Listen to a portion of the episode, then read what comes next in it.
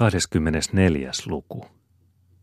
On syöty päivälliseksi kolme kappaa uusia perunoita ja suolakalaa ja piimää ja padallinen puuroa, puhkuvaa ruispuuroa, voisilmässä kastettua. Muut syöneet paitsi ei Malakias, joka odottaa käärmeitään. Nyt ollaan putkinotkossa ruokalevolla. Rosina, Maunon Pertta, Mummo ja Lea pitkin pihatanteretta. Sinne ovat nurmikolle nuukahtaneet myöskin sinimekkoinen Ester ja punapaitainen Rebekka. Toiset ovat vielä valveilla. Heidän ääniään kuuluu hiljaisesti sieltä täältä. Porsa sörisee tallissa, mutta emälammas ja vuona, joita Rosina on äsken ruokkinut leivänmuruilla ja juottanut vedellä, eivät ääntele. Mökin pihalla on aivan hiljaista – Maunon Pertta on ensimmäisenä tullut pihalle ja heittäytynyt suuren koivun siimekseen, kavahdettuaan päivällispöydästä huudahtaen. Oi myrkky, miten tuo käkkriäinen ja hänen penikkansa. Piha tantereelle tästä pitää päästä. Ensin on Pertta Kinnunen heittäytynyt kyljelleen, pitkä ja solakka veikale, ja sitten vatsalleen, niin että jalkain ja lantioiden muodot piirtyvät selvästi näkyville hänen ainoan hameensa läpi. Siinä hän on ummistanut kärsineet hurjat ja tylyt silmänsä. Mutta vielä hän on kohottanut leukaansa ja haukkunut Repekkaa, joka on juossut pihalle ja alkanut tanssia ja rallattaa visertävällä äänellä. Ramtam kilikuti, ramtam kilikuti. Siten on kiiluva silmäinen Repekka laulanut ja nauranut. Mutta Rosinakin on ilmestynyt pienokainen sylissä portaille, ja hän on käskenyt Repekkaa olemaan hiljaa, ja Esteriä nukuttamaan pientä siskoa niin, että täti ja muutkin saisivat maata, ja täti on nukkunut. Rosina makaa nyt Pertta Kinnusesta vähän matkan päässä, Luukas puolipaljalla povellaan. Närkästynyt oli hän Pertalle noista sanoista, joita Pertta täällä käydessään aina jankuttaa, eikä koskaan väsy. Nimittäin, että Rosinan lapset ja koko pesuus ovat muka sellaisia, löyhkävät ja onhan se totta. Mutta jopahan tämä nyt. Ja ovat nuo olleet Pertallakin omat hajunsa, vieläpä pahemmat, sellaiset, joita herrat ovat löyhyttäneet hänen rinnoilleen nuorena tyttönä. Nyt ne hajuvedet ovat haihtuneet. Siksi lienevätkin Pertalla nuo pahat puuskansa, jolloin hän kaikkia haukkuu, toisten haisua, vaikka se on toki rehellisen leivän ja potattien haju, köyhien. Ensin huulet hiukan töröllään ja sitten lauhtuen on päivän juoksuista ja matkasta väsynyt rosina kiertynyt kieppuun nurmelle, sovittaen varovasti viereensä imevän lapsen, jonka pehmeä kosketus tuntuu niin hyvältä. Huivinsa, nyt jälleen vanhan arkihuivin, on hän vetänyt mustan päänsä ylitse huppuun. Vielä on hänkin nostanut kasvojaan ja kovistanut edelleen Repekkaa ja Esteriä pitämään turpansa kiinni, Rebekka on näet saanut Esterin avulla punaisen villapaitansa korviinsa ja kyykkinyt tuvan portaiden edessä ja alkanut naurella, mitä hän siihen rykkäsi kaksi. Mutta kun äiti käski olemaan hiljaa, niin on Ester neuvonut siskoa vaikenemaan. Pikkutytöt ovat nyt menneet poimimaan kissankelloja kukkivan perunamaan reunamilta, ja siinä istuskeltuaan ovat he syömisestä uupuneina ja auringonpaisteen ja hiljaisuuden raukaisemina nukahtaneet alimaisen aitan edustalla, nukahtaneet punainen läiskä sinisen viereen. Mummokin on tullut pihalle, lapsenhoidosta ja vieraiden tähden Rosinalta puuronsa saanut, joten tuo Juutaksen hauki säästyikin huomiseksi. Mummo on käpertynyt mökin siimekseen, ei koivu juureen, jonka varjo näyttää jo siirtyvän pois Pertta Kinnusen kohdalta. Se varjo antaa rauhallista unta Lealle, joka sijoittuu levolle viimeiseksi, lennätettyä vielä Pertan Sanelman kanssa porsallekin perunoita puuroisessa vadissa. Siten nukutaan putkinotkon kesäisellä pihalla. Siellä on hiljaista, nurmikoilla ja kallioilla, kerrankin.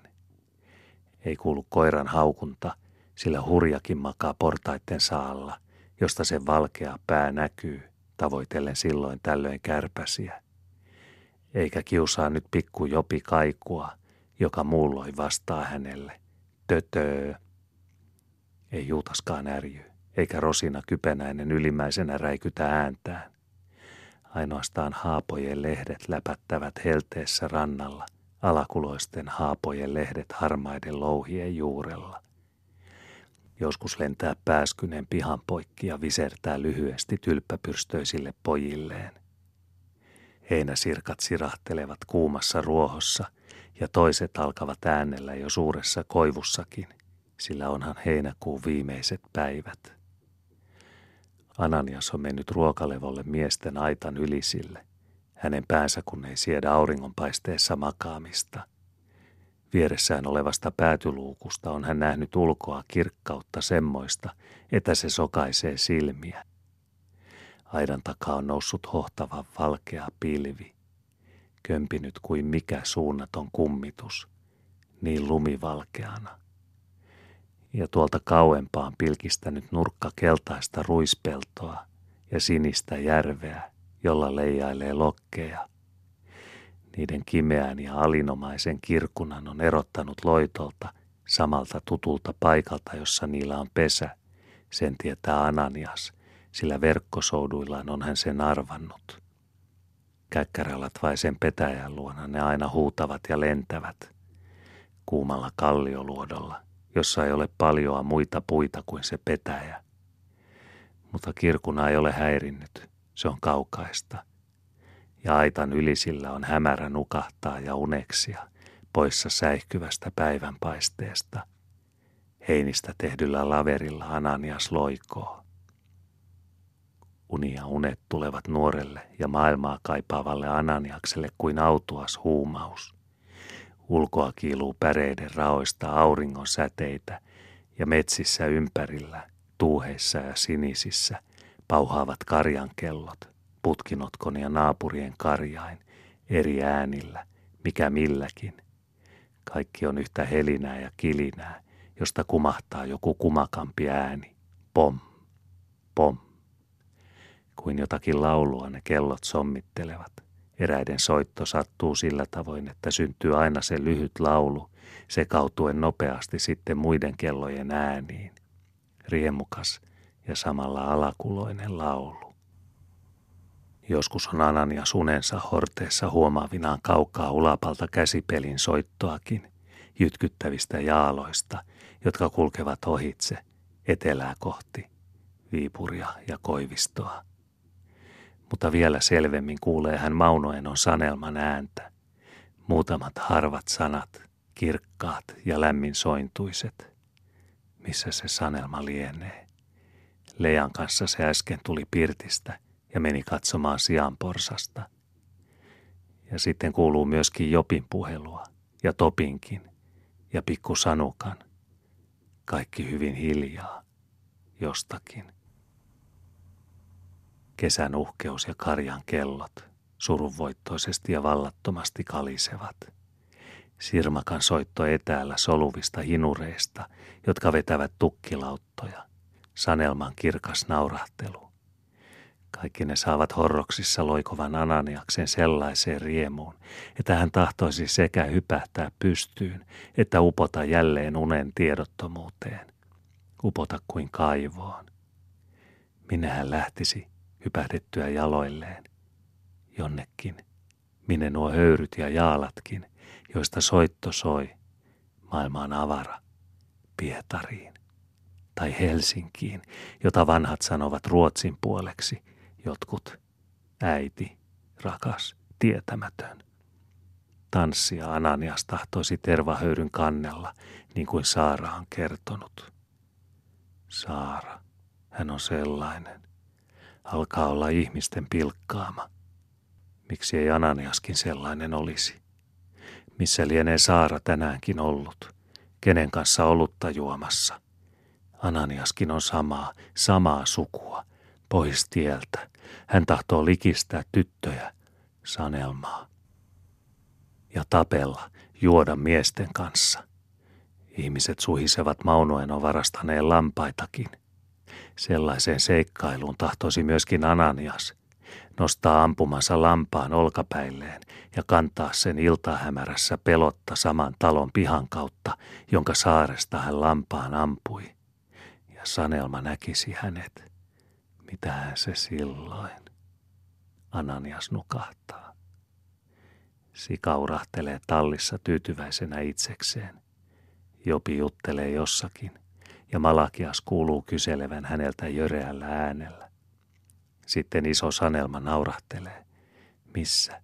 Tuolla Nuusniekassapa, jossa Malakias istuu, odotellen hänelle yhtäkkiä tulleen ilkeään elämän loppumista, että saisi sitten syömistä, sillä yhä kiljuvampi nälkä hänellä on.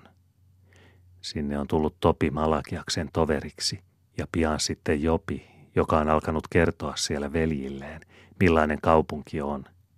Jopi ei kerro kuitenkaan korkeista muureista, joiden päällä ihmiset istuvat talvella kaupungissa lämmitelläkseen, eikä isosta seinäkellosta, josta riippuu maahan asti suuret puntit, niin kuin kirnut, kuten hän ensin aikoi Malakiakselle kuvailla.